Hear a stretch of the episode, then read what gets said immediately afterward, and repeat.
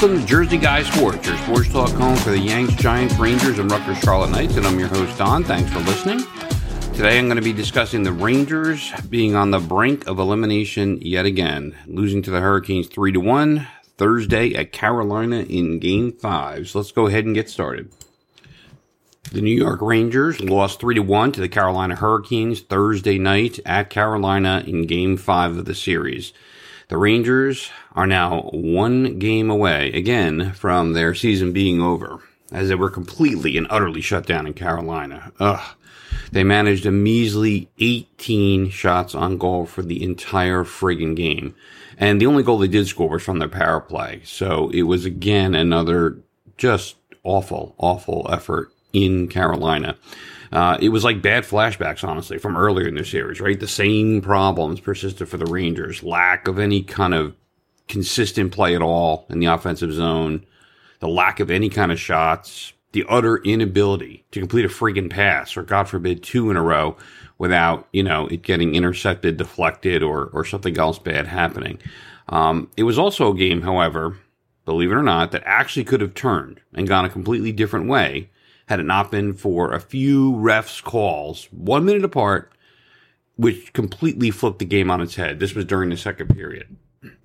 There was some good early action, actually, in the game, as both Igor and Antti Raanta made some excellent saves to start the game. The Rangers were awarded an early power play, maybe about nine minutes left in the first period, and the power play ended up being an utter disaster.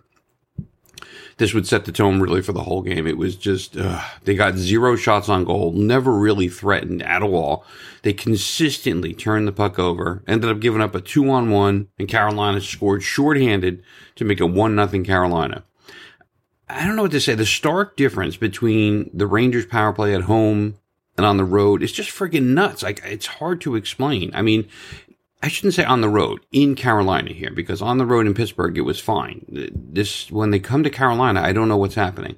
Carolina then took another penalty with three minutes left in the first period. Now, at this point in the game, the Rangers had a grand total of four shots on goal. This time, though, on the power play, the Rangers wasted no time and actually won a friggin' faceoff. Let me say that again. The Rangers won a faceoff. Mika won it back to the point. He got a return pass, blasted the slap shot past Raanta, and the game was tied at one. And that would be the extent of the Rangers' offense, by the way, for the entire evening. Winning faceoffs, obviously, is so vital to winning games, and this was just another example of how critical faceoffs are. And if you're listening to this podcast and hearing too much about faceoffs for the last month and a half, I'm, I'm sorry, but it's just insane how underreported and, you know, really critically important faceoffs are, and just really how bad the Rangers are. So, all in all, I felt like the Rangers were very lucky to come out of that period one one, which they did at the end of the first period. The second period started, again, the ice completely tilted by Carolina toward the Rangers' end. Um, and then the thing happened. Yet another, another Ranger goal was wiped off the board. Strome scored, replay challenge showed that the Rangers were probably offsides. Honestly, no definitive one hundred percent angle was ever shown to me, but it seemed likely that they were offsides. If anyone's counting, by the way, there have been now in the playoffs six goals reviewed in this Rangers postseason, right? Six times either the Rangers scored or the opponent scored, and then it went to review, right? Six times already. They've only played a series and a half here. They've had six goals reviewed. Every single one of the six review calls went against the Rangers. All six. Every one. Every time. It's maddening. I mean, that is a six-goal swing in the playoffs. Six for six for the other team. oh for six for the Rangers. It is nuts. And this particular one was deflating, gutting, if you would say. It's just unbelievable how unlucky the Rangers have gotten with goal reviews this year. It, it's just not possible to be worse or more unlucky in the postseason. Uh, the ice continued to be tilted toward the Rangers, and Igor had to make a lot of quick saves there with about, I don't know, maybe this is twelve minutes left or so in the second period. The Rangers at that point had had like six or seven total shots on goal. So you play half the game. You had seven shots. I mean, it's something about playing in Carolina. The Rangers just forget how to play, you know, hockey. About ten minutes left in the second period, Frank Petrano took what was an extremely iffy, iffy, iffy penalty. And Carolina went on the power play. I mean, it looked like friggin' nothing. It was called hooking. The replay showed literally almost nothing happened. I mean, you got to be kidding me. This is stuff they don't call even in the regular season. Never mind the playoffs where the refs always put the whistle away. So they called this dog shit penalty. So naturally, Carolina scores immediately on their power play, and Carolina goes up two one. I, I got to tell you, this ridiculous turnaround of events, right, from the replay overturning the Rangers' goal to this horseshit penalty, and then the Rangers went from being up two one to being down two one in about one minute of playing time. It was gutting and absolutely infuriating for Ranger fans. We now have perhaps the second series in a row where it feels like the Rangers have to beat not only their opponents, but the refs too. I mean, this just sucked friggin' balls. I mean, there were several other problems, but I got to tell you, just to have two of those calls in such short succession, let's take off the goal and let's call this dog shit penalty and the other team scores, where you're going from being up two one to down two one in a minute. It was just gutting, absolutely gutting. The Rangers managed to hang on the rest of the period as the Hurricanes were just friggin' flying around. I mean, we were at that point, the whole game turned and the ice completely tilted. It's what seemed like a forty-five degree angle all the way to the Rangers' end. They couldn't get anything going. It was lucky. The Rangers were only down two one at the end of the second period. Ugh. Gerard Gallant then moved Hedl up to the first line to play with Mika and Kreider and dropped Vetrano down. It didn't really help. Uh, three minutes into the third period, the Rangers had a laughable ten shots on goal. ten, right? You're three minutes into the third period and you've managed ten fucking shots on goal. I mean, it's just not acceptable. It's not acceptable to play that game that way in this kind of critical, critical turning game. The Rangers looked slow. They looked tentative. They did a lot of gliding and reaching with their sticks again. And I won't mention again that the Rangers continued to lose face-off after key face-off after key face-off, as that should just probably be part of the background. Maybe I'll put that as part of my opening. You know, hey, welcome to Jersey Guy Sports. The Rangers lose face-off, because it's just something that happens all the time and always in critical spots, and it's just it's just burying the Rangers time after time. Uh, at some point, there's too many things, right, for this team to overcome when you can't win faceoffs and every single goal review goes against you and you're playing against the refs and the other team and you can't win faceoffs. It makes it incredibly difficult as a team. That's where the Rangers stand right now. The refs then called another penalty on the Rangers on a high stick by Miller.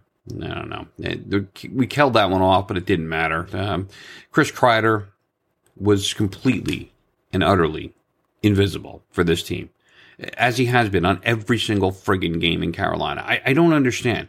Kreider's supposed to be one of our best players, fifty-two goal scorers. He was a disaster in this game, as he was in the first two games. He's just invisible on the friggin' ice. And Artemi Panarin, don't even get me started. He was beyond dreadful again. I mean, he has actually become, I think, a detriment to this team, Panarin has. They'll never move him down or anything like that like they would a younger kid that's playing bad. But I think Panarin, honestly, at this point, if I think about it, is actively hurting the Rangers at this point. You know, I said I talked about Chris Kreider a moment ago, right? And how he's done dog shit on the road in this series. And I mean dog shit. They showed some stat he had, I don't know. One entire shot on goal in three games. Zero points, zero goals, zero assists, one fucking shot on goal. Nothing. Dog shit for Kreider, right? Not doing anything offensively. But in general, Kreider's not being noticed, right? And it's it's awful, but that's where Kreider is comparatively, because I'm going to tell you something in a second. So it sucks, but it's not as bad as Panarin absolutely killing the Rangers, because he is being noticed, because he continues to fucking turn the puck over time after time after time. He's waiting too long to make decisions. He's not going north-south. He makes bad play after bad play in the playoffs, and I can't take it. Panarin is like my favorite Ranger, and I love him in the regular season, but he's actively hurting the Rangers. So while Kreider has played like dog shit, he's been more on the invisible side, where where Panarin has been dog shit as well, but he's actively hurting the Rangers because the turnovers are just they're, they're killers. You know, you're coming up the ice, you make a, maybe a good defensive play, you're breaking out, he gets the puck, you know, on, on the left boards like he always does, goes in, and of course he pulls up. And it's something he's done the whole se- you know, season, and he tries to make that diagonal cross pass, and it's not open in the playoffs, particularly against Carolina, particularly against the road. But he continues to do the same thing over and over and over. It gets picked off, and they're going the other way with an on-rand rush. You have to just keep going forward. Either dump the puck or, God forbid, take a shot on goal, you know, Panarin. But stop with the, you know, taking too long, fancy cross-ice passes that just continue to not work and hurt the team.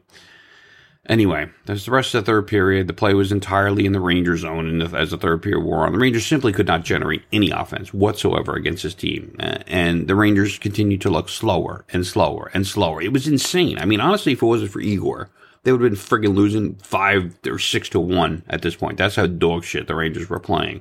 I mean, Carolina made it three one. Then with about seven minutes left in the game, you know, on a breakaway. And basically that was all she wrote.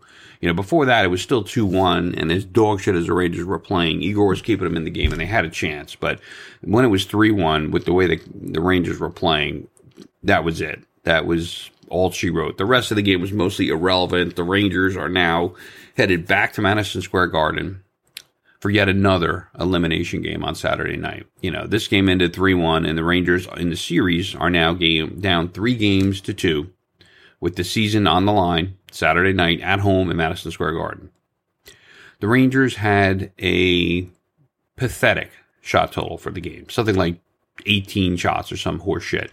You know, they only had fifteen when when they made it three one. So when it, when it was still a game, you know, with maybe six, seven minutes left, and, and Carolina ended up scoring that goal to make it three one. At that point, with before just a minute before, when it was two one, the Rangers had all of fifteen shots on goal. You cannot play that kind of hockey game in the playoffs. I don't understand it. You can't do it.